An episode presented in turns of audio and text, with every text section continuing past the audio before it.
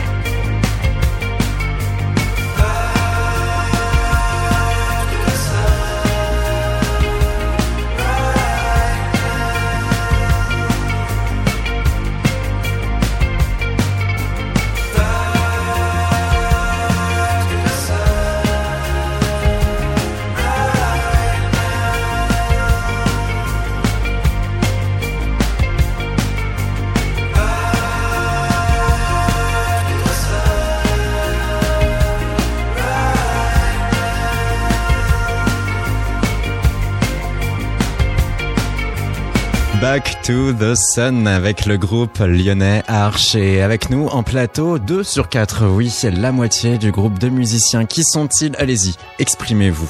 Moi, c'est Nicolas. Je fais euh, les claviers et le chant dans Arch. Et moi, c'est Arthur. Et je fais la batterie, le chant dans Arch. Et outre Nicolas et Arthur, il y a aussi euh, Félix euh, au chant, tout comme Jocelyn. Mais la différence entre Félix et Jocelyn, c'est que l'un est guitariste, l'autre est bassiste. Ainsi, une formation complète, une formation rock, un peu plus de 4-5 ans d'existence. Mais là, c'est le premier EP, le A. Yes. Exactement. Tout d'abord, vous vous appeliez Philémon. C'était votre premier nom. Et Philémon, je cite, est ivre de rêverie d'énergie. Au-delà de ça, surtout, c'était pour vous la façon de conceptualiser un univers en prenant visiblement exemple sur une bande dessinée. Oui, exactement. C'est euh, la bande dessinée de Fred, euh, du même nom, Philémon. Et euh, c'est une bande dessinée qui nous inspire toujours. Hein. C'est un univers onirique dans lequel le personnage Philémon se balade dans un monde imaginaire et où les lettres de l'océan Atlantique sont des îles sur lesquelles il lui arrive tout un tas d'aventures. Donc on continue à, à, s'inspirer de cette bande dessinée, mais le, le, projet a un peu évolué et, complètement changé dans le sens où euh, on a fait table rase un peu de, de, toutes nos expériences du passé et on a on a recréé un, un projet qui s'appelle Arche du coup qui fait toujours référence à cette bande dessinée parce qu'il y a un album qui s'appelle l'Arche du A vous avez pas peur d'être euh, aussi peut-être euh, un peu trop enfermé dans quelque chose de euh, copie d'une BD en gardant le nom Philémon? Bah justement, ah c'est pour ça aussi qu'on a qu'on a changé de nom, qu'on a essayé de repartir un petit peu de quelque chose d'autre. Mais après, avant, on était aussi très ancré sur scène. On, on s'habillait comme le personnage de, de la BD. Enfin, il y avait. Ah, c'est plutôt original. Il y avait, beaucoup de beaucoup de références à la BD. On le garde dans un coin de nos têtes, mais c'est un peu moins frontal, quoi. Ouais. Fred, c'est le blaze de Othon Aristide, l'auteur de Philémon, cofondateur aussi de Harakiri, qui a même composé des morceaux pour Jacques Dutronc. Malheureusement, il est mort. C'était en 2013, France 3, Poitou-Charentes, dédié alors un sujet à ce personnage et par la même à Philémon vient de perdre un conteur extraordinaire. Fred a enchanté des dizaines de milliers de lecteurs, lui qui jonglait avec l'onirisme et le merveilleux, l'humour et l'absurde. Sache, jeune homme, qu'une licorne ne parle jamais pour ne rien dire. Ouais, mais il lui arrive de galoper sans se déplacer à ce que je vois. Car le décor est bel et bien bloqué. Et tout ça parce que le dessinateur a disparu dans un petit écran doré, enfin je veux dire écran brouillé. Et ce qui est intéressant, c'est qu'on a pu retrouver une interview assez récente de Fred. C'était au Festival d'Angoulême de 2012. C'était pour Planète BD et ça va nous permettre de faire un petit entretien croisé. On lui a posé des questions autour du dessin, des questions souvent très simplistes et naïves. On va pouvoir vous reposer les mêmes, mais concernant la musique. Alors déjà, le journaliste a demandé à Fred, c'est quoi une bonne histoire? C'est le, d'abord l'originalité à mon avis. Il faut que l'histoire soit originale, il faut qu'elle soit spontanée. Faut, moi, je cherche jamais, moi. Euh, je trouve. Voilà, je sais plus qui avait dit ça, mais enfin, c'est pareil. Il en va de même pour vous? Alors, c'est bah. marrant parce que je me rappelle de cette citation de Fred où il dit euh, euh, Une bonne histoire, je la cherche pas, elle me vient d'instinct, ou alors je la cherche, et peut-être des fois même je trouve des meilleures histoires en les cherchant. Donc, c'est marrant parce que. nous, nous c'est un peu ça aussi, c'est qu'on on, compose, on fait les choses de manière assez intuitive, tous les quatre ensemble.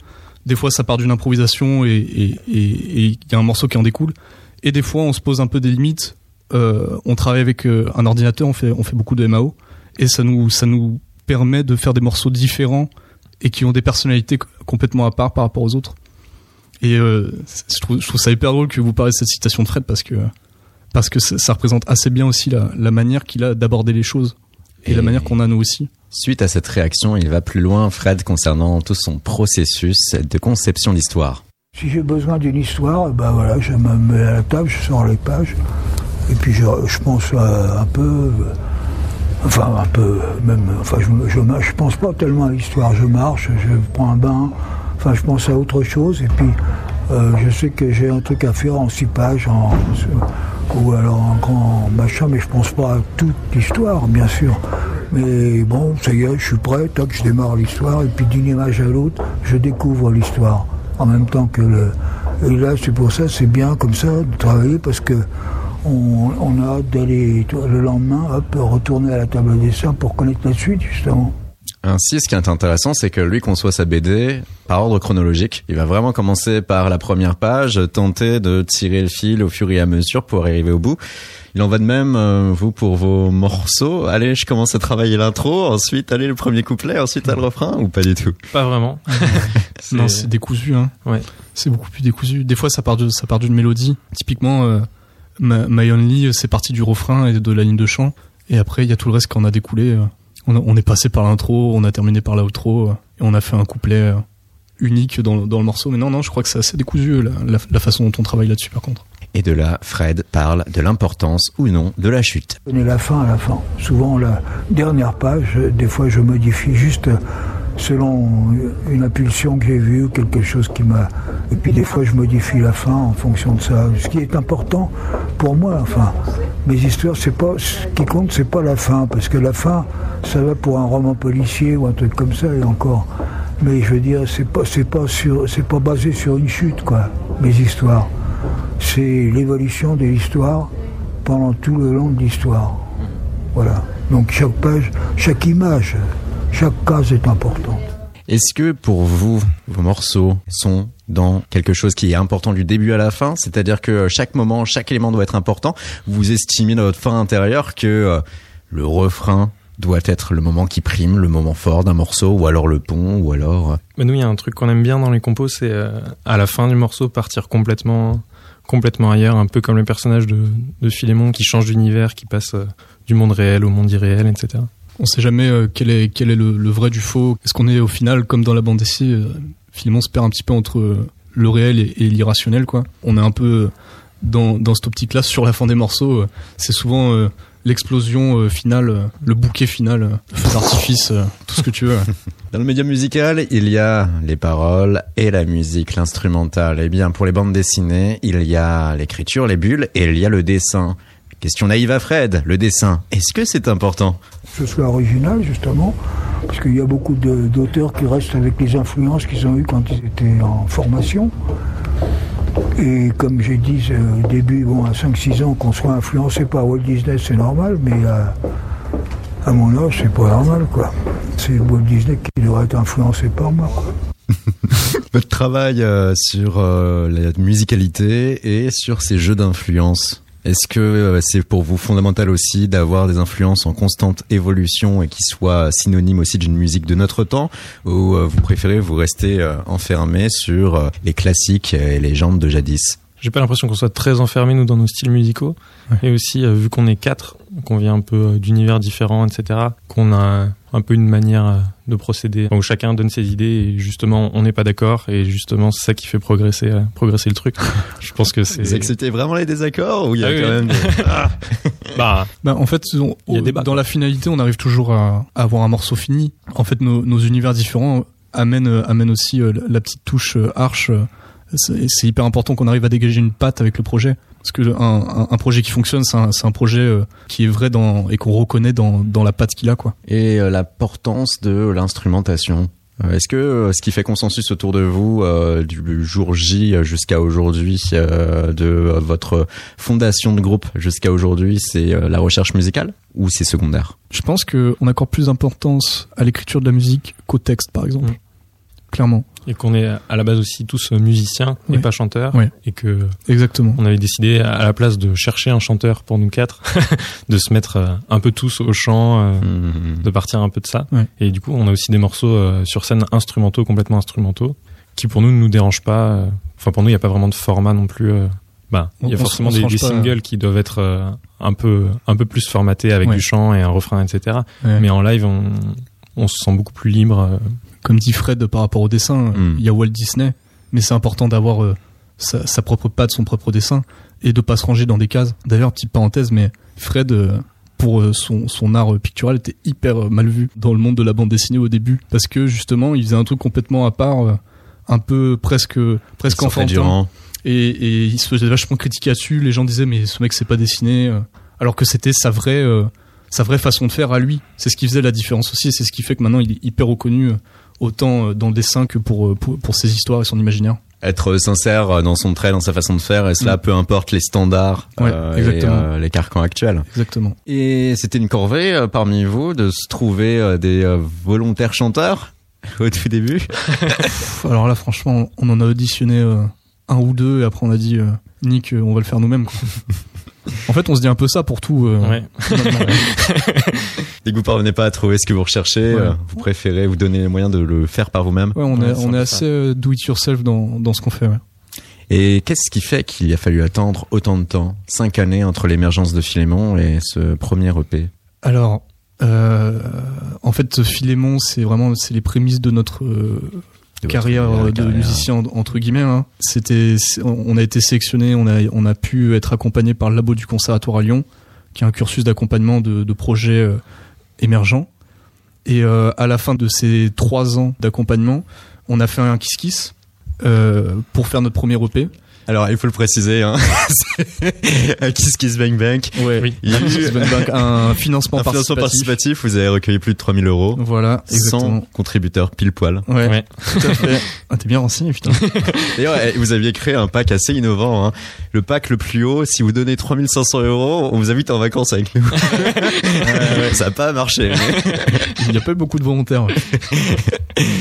Mais mine de rien, euh, on a réussi à s'en sortir là-dessus. On a eu assez d'argent pour passer en studio. Mhm. Et après, on a mis un an, en fait, à repenser le projet. On a fait beaucoup, beaucoup de versions mix. Euh, Heureusement, grâce à Jérémy Nicolas euh, au Microcosme Studio à Lyon, qui, nous, qui a été très patient avec nous. Et euh, on a pu trouver notre, notre identité vraiment grâce au mixage et au mastering ensuite avec Nicolas Miral de Chaffard Studio. Je leur fais un peu de pub, j'en prie. En fait, Et, le projet euh, était déjà en mutation voilà, quand, quand on est rentré euh, en studio, quoi. Voilà. On, On a, on un a peu mis un changé an les en morceaux fait. euh, juste avant de les enregistrer. Voilà, on- mais c'est- exactement. C'était un peu déjà le déjà le renouveau, donc on l'a enregistré sous Filémon. On a pété un câble, on a dit, on va pas, on peut pas faire tout le temps la même chose. Ouais. C'est, la première fois qu'on, qu'on a assez d'argent pour aller en studio. Ça se trouve, ça sera la dernière fois de notre vie, on n'en savait rien. Alors autant tout mettre. Donc on a dit, ben, on fait table rase du passé. Filémon, c'est d'histoire ancienne. Maintenant, on est Arch et euh, on se prend un an pour euh, monter un projet béton, avoir des beaux mix, le bon mastering, faire des beaux clips et après. euh, Malgré cette euh, continue. continuité euh, logique, hein, au-delà du changement de nom, où euh, l'Arche va faire synonyme, là aussi, à un univers bien marqué et bien propre à vous et à personne d'autre. Vous avez quand même eu, au cours de ces trois, cinq dernières années aussi, chacun votre ville, faut le dire, et un rapport assez important à l'image euh, pour euh, quasiment euh, vous tous. On parlait donc là de, Fred, dont on pouvait entendre la voix et de la bande dessinée, de ce rapport aussi que vous pouvez avoir avec la bande dessinée. Mais on a pu voir que un certain Félix, un certain Arthur avait mis en musique un moyen métrage, Flow in the Wind. C'est euh, t'es sorti l'an dernier et ça a fait une tournée de festival. Alma se rend chez le coiffeur pour une coupe de cheveux, mais à travers cet acte pourtant anodin de ce rapport de confiance à une inconnue, une histoire bien plus complexe va se révéler. Il y a aussi un certain Nicolas qui compose de la musique à l'image avec, je cite, un diplôme du master musique appliquée aux arts visuels du Conservatoire de Lyon en piano jazz, musique actuelle aussi. Des goûts musicaux éclectiques, des inspirations plurielles allant de la musique des années 70 06. 80. Mais surtout, hein, ce même Nicolas dans sa même BO fait part de ses compositeurs et groupes nourrissant son travail. Avishai Cohen, Radiohead, Rob ou encore Les Louanges, le Québécois qu'on avait pu recevoir ici assez euh, dernièrement. Et puis, on a retrouvé à travers un certain LinkedIn d'un certain Nicolas le fait qu'il était pianiste pour le Carton Hotel, du piano bar en expérience. Ça doit être difficile. Oui, c'est pour ça que peut-être que mon LinkedIn n'est pas à jour. J'ai arrêté depuis euh, depuis deux ans. C'était une chouette expérience pour euh, me mettre à jouer devant devant des gens, mais c'est quand même très compliqué quand tu donnes tout sur euh, une super improvisation et t'es trop content de toi, t'as vraiment tout donné, tout ce que t'as du plus profond de toi-même, et tu t'arrêtes Il n'y a pas de et répondant il n'y a pas de réponse et en fait tu te retournes et tu vois qu'il y a deux personnes au fond de la salle et que Qui boivent un martini. t'écoutes pas du tout, qui boivent du champagne. Voilà. Ah, c'est comme les, les dîners spectacles, les fêtes de la musique et autres. Souvent, ça peut être euh, très très compliqué. Et pour euh, quand même boucler aussi euh, la boucle, hein, on avait pu euh, trouver certaines infos aussi sur Félix, le fait qu'il jouait avec un certain Jocelyn au sein d'un certain groupe nommé The Settlers. Sur Facebook notamment, hein, c'était actuellement nous cherchons un chanteur. aussi. Oh, l'enfer. Pas mal de groupes euh, locaux avant de euh, vous finalement centrer autour de Arch pour une forme de pop euh, psychédélique. Je vous propose d'écouter un nouvel extrait hein, de ce fameux EP, le titre Dream Alone.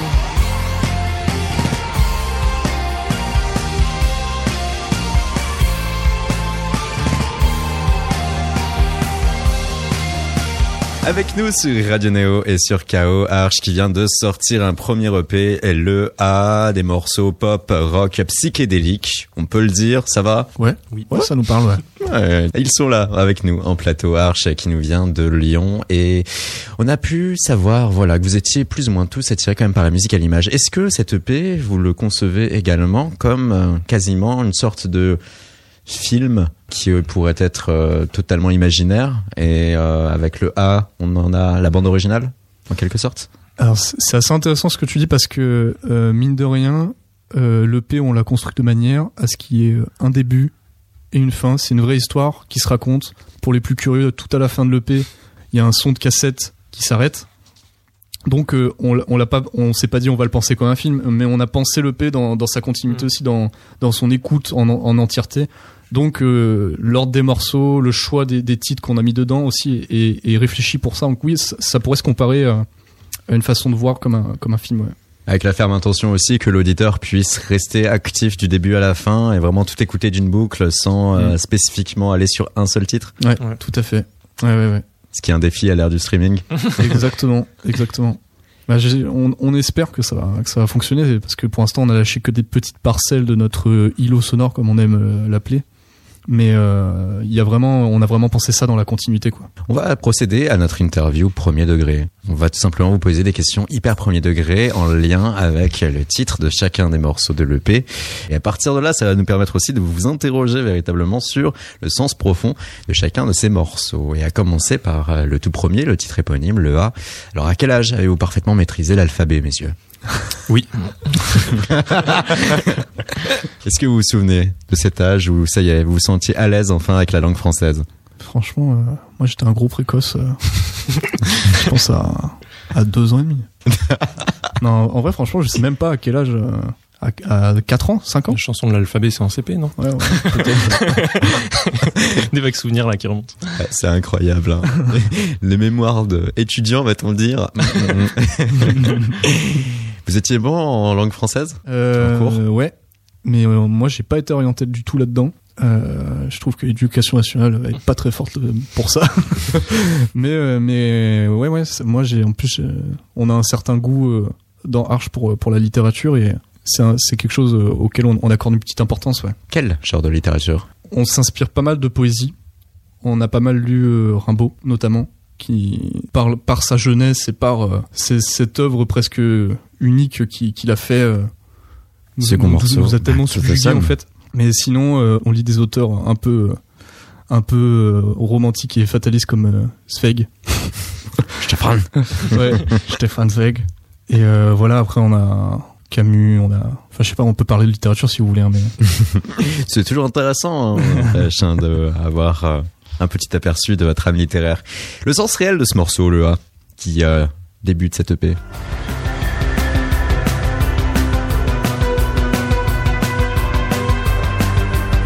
Alors, euh, déjà il s'appelle le A par rapport euh, à la BD dont on parlait, la fameuse BD de, de, de. Ouais. Il euh, y a un album qui s'appelle L'Arche du A.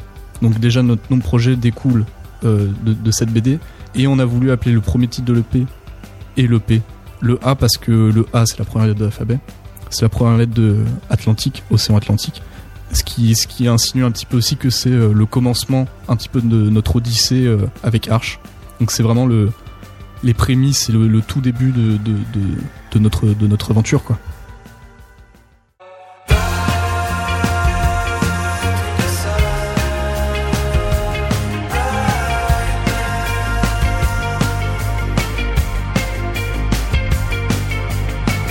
On l'avait écouté hein, d'ailleurs dès euh, l'entame de cette émission. Alors euh, messieurs, est-ce que vous aimez prendre le soleil, voire faire des séances UV On en a fait un petit peu euh, ouais. juste pendant la période caniculaire à l'endroit le plus chaud en France, le jour le plus chaud, pour tourner un clip euh, tout nu à la mer. Vous l'aviez bien choisi. ouais. ouais, ouais on... Hasard du calendrier. Il fait vraiment 45 degrés quand on tournait le clip wow. de Back to the Sun. Ouais. À voir Il était vraiment YouTube. 6 heures du matin. le sens réel de ce morceau euh, Ce morceau, bah, on l'a composé l'été d'avant, du coup. Ouais, l'été d'avant. Euh, pendant, la canicule aussi. À Lyon. Donc à Lyon, c'est une cuvette, c'est l'enfer l'été. tout le monde part parce qu'il fait 40 degrés et que c'est insoutenable. Et en fait, vu qu'on a, pété un câble et on a voulu tout réécrire avant, avant studio, on écrivait dans la chambre de Félix. on composait les morceaux. Et Back to the Sun, on l'a fait, il faisait 40 et on, a galéré toute la journée. Et au final, on, a, on a trouvé cette mélodie pour le refrain. Et on s'est dit, ben, Banco, c'est le morceau du soleil. La, la, chaleur, la canicule, ça naît de ça en tout cas. Quoi. Il y a d'ailleurs des moments que vous privilégiez pour les compositions, euh, entre le jour et la nuit, entre l'été ou l'hiver. En vrai, euh, c'est tout le temps. Hein. ouais. Tout le temps, n'importe quand. Après, c'est vrai qu'on se trouve des périodes souvent euh, l'été, à vrai dire. Souvent l'été. Il y a un morceau qui s'appelle My Only.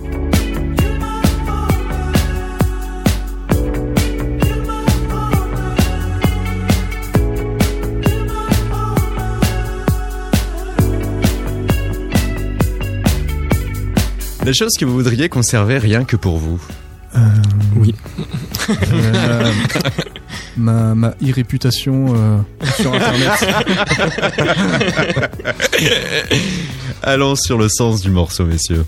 Le sens du morceau, alors c'est marrant parce que nos copines respectives nous demandent toujours qui c'est l'unique dont, on parle toujours dans le morceau. À vrai dire, on, on, s'adresse un peu de, de manière générale ça veut un peu, en fait, c'est un morceau un peu sur la recherche de soi. C'est souvent sur des périodes de transition qu'on fait les titres qu'on balance. Et euh, c'est un, un, morceau un peu sur la recherche de soi, euh, sur euh, les périodes de transition, sur ces moments de vie où on est un peu perdu, quoi. Et quand vous allez écrire, euh, est-ce que euh, ça ne vous embrigade pas trop euh, l'esprit Philémon? Où vous parvenez réellement à en faire fi et à y développer toutes sortes d'histoires qui vous semblent pertinentes sur le plan personnel? Je pense que c'est plus une source d'inspiration, une idée de départ de l'onirisme, des mondes parallèles, etc. qui, a priori, est plus sujette à, l'inspiration que, que bloquante. En parlant onirisme, il y a Dream Alone.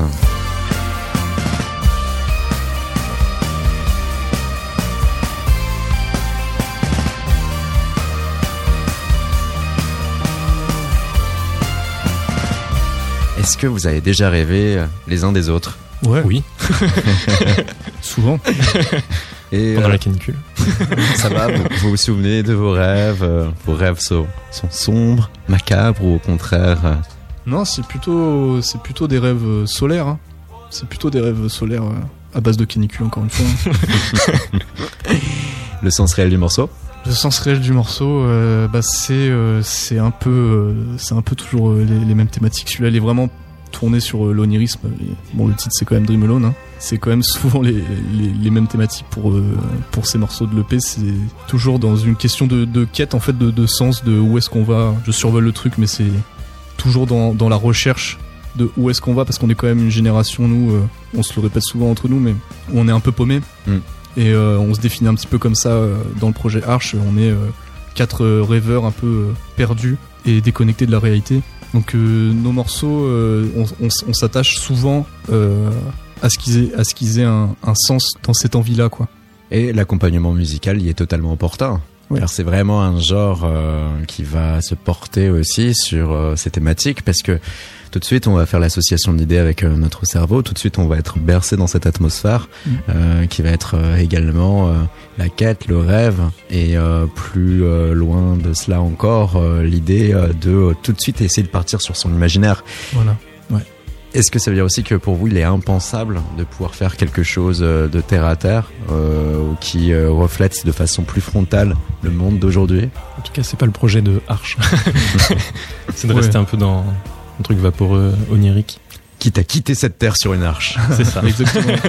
on, aime bien se dire que euh, on, essaie d'avoir quelque chose d'échappatoire avec euh, avec Arche et euh, le A typiquement c'est un peu notre notre refuge quoi. Cette EP c'est un peu notre refuge et c'est notre moyen d'échapper aussi à, à, tout, à toute cette pression et ce monde qui nous entoure un petit peu quoi. Stop losing.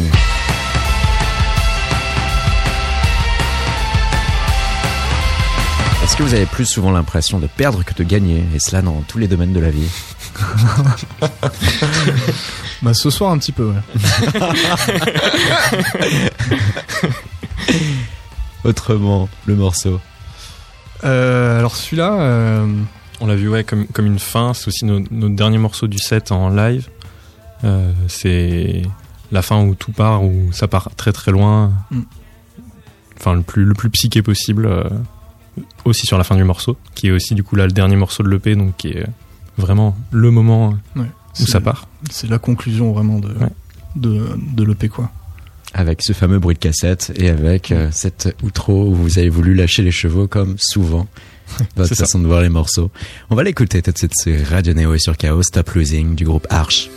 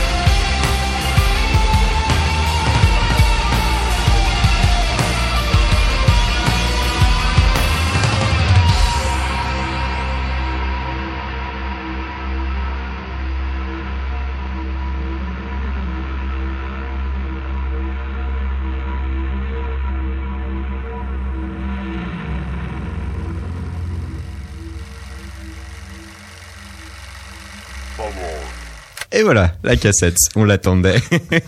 Avec nous, Arch, ce morceau, la clôture, euh, le P, le A, et de là aussi l'idée de se dire qu'il y aura une suite, n'est-ce pas? Exactement. Comme on disait tout à l'heure, le A, c'est le commencement, euh, c'est le tout début de notre odyssée. euh. On est déjà en train de plancher sur la suite et, on, a hâte. On a vraiment hâte. Et il y a là des jeux d'influence. Vous avez sollicité le concours Ricard Live SA avec euh, la ferme intention d'être dans le top 10, messieurs. Et ce qui est bien avec ce concours qui nous permet aussi d'avoir une bonne vision sur l'ensemble des groupes émergents français, c'est que euh, il y a toujours ce petit tableau d'influence où pour vous, vous avez les Belges de Brains en premier lieu, derrière Time Impala, derrière Radiohead. Alors on comprend hein, pour Brains ou pour euh, Tame Impala, mais à travers les sons qu'on vient d'écouter, c'est vrai que Radiohead, c'est quelque chose qui nous semble plus distant. Ainsi, on va procéder à un autre de nos petits jeux, ce qu'ils aiment d'eux. Par rapport à vos influences, hein, euh, et là on va jouer spécifiquement sur Radiohead et non sur les autres, euh, on a cherché finalement ce que euh, les autres fans, auditeurs de Radiohead aimaient le plus chez eux, quel morceau. Et c'est simple, hein, sur Last.fm et sur Shazam, le son le plus recherché ou le son le plus écouté par les auditeurs avertis, c'est Creep. Sur Last.fm, un chouïa devant Karma Police. Sur Shazam, il en va de même. Alors, je vous propose qu'on l'écoute et ensuite on va vous poser hein, à peu près la même question et on va aller plus loin sur Tom York et consorts.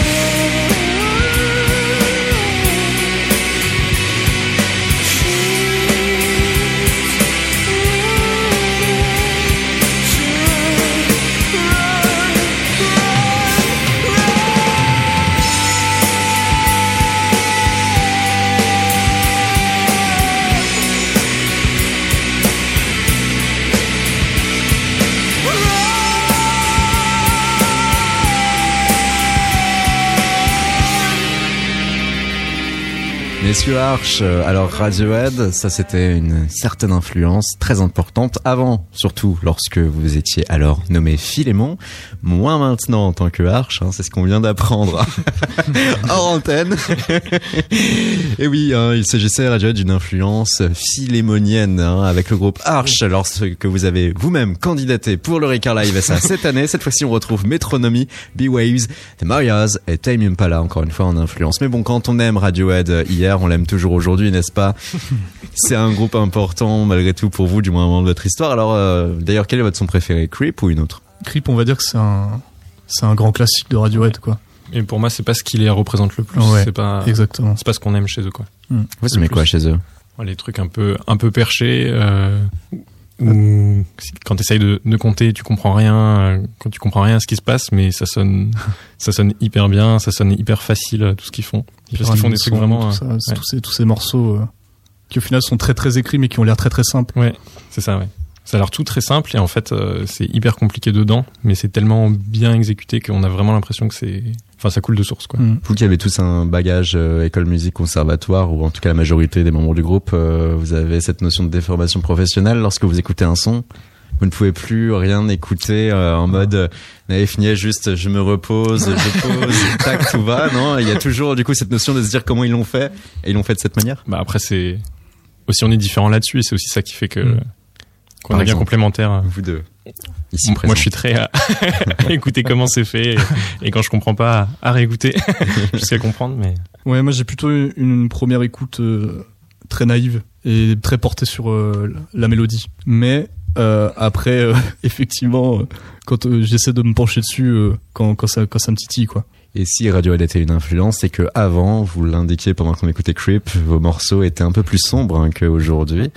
Euh, alors on a Tame Impala en tout cas qui est en fil rouge, toujours une influence aujourd'hui encore plus.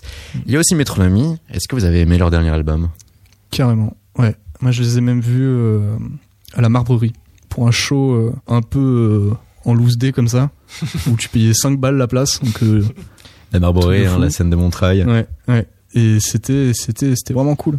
En fait, euh, ce qui est marrant avec Metronomy quand, quand on en parle, c'est que souvent quand les nouveaux albums sortent à la première écoute, on a un peu du mal et en fait euh, après on devient complètement accro quoi.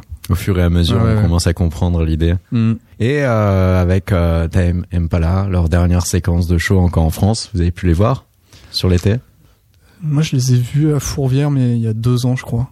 Je crois que c'est ça, ouais. De toute façon, ça fait euh, ça fait plus d'un an qu'ils ont qu'ils ont absolument rien balancé, mais ils, ils commencent cette année là Mm.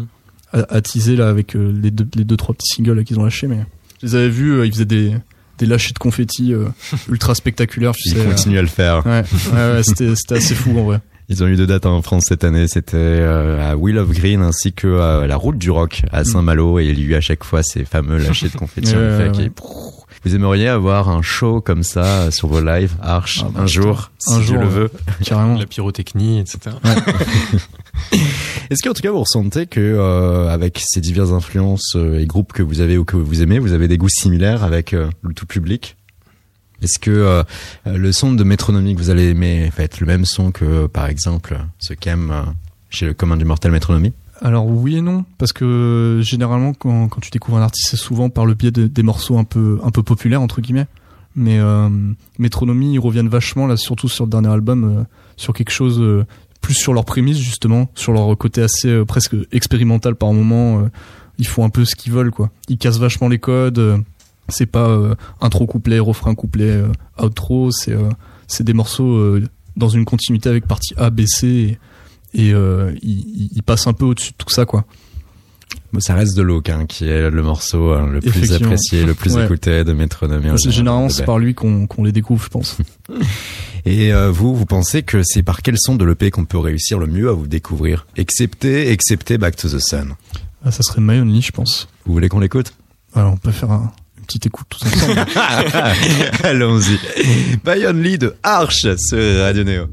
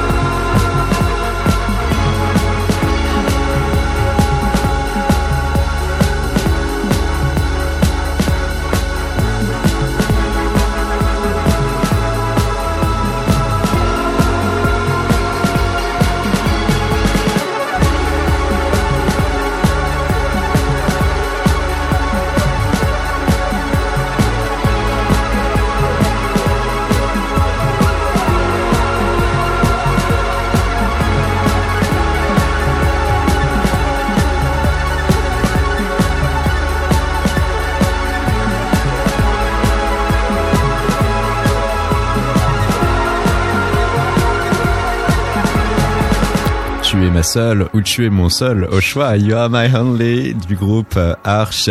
Il a donc fallu et on l'a appris au cours de cette émission, à peu près 3 à 5 ans pour arriver à l'émergence de euh, ce son, cette idée, cette philosophie et plus largement cette EP. Est-ce que derrière vous allez tâcher d'enchaîner plus rapidement ou pas?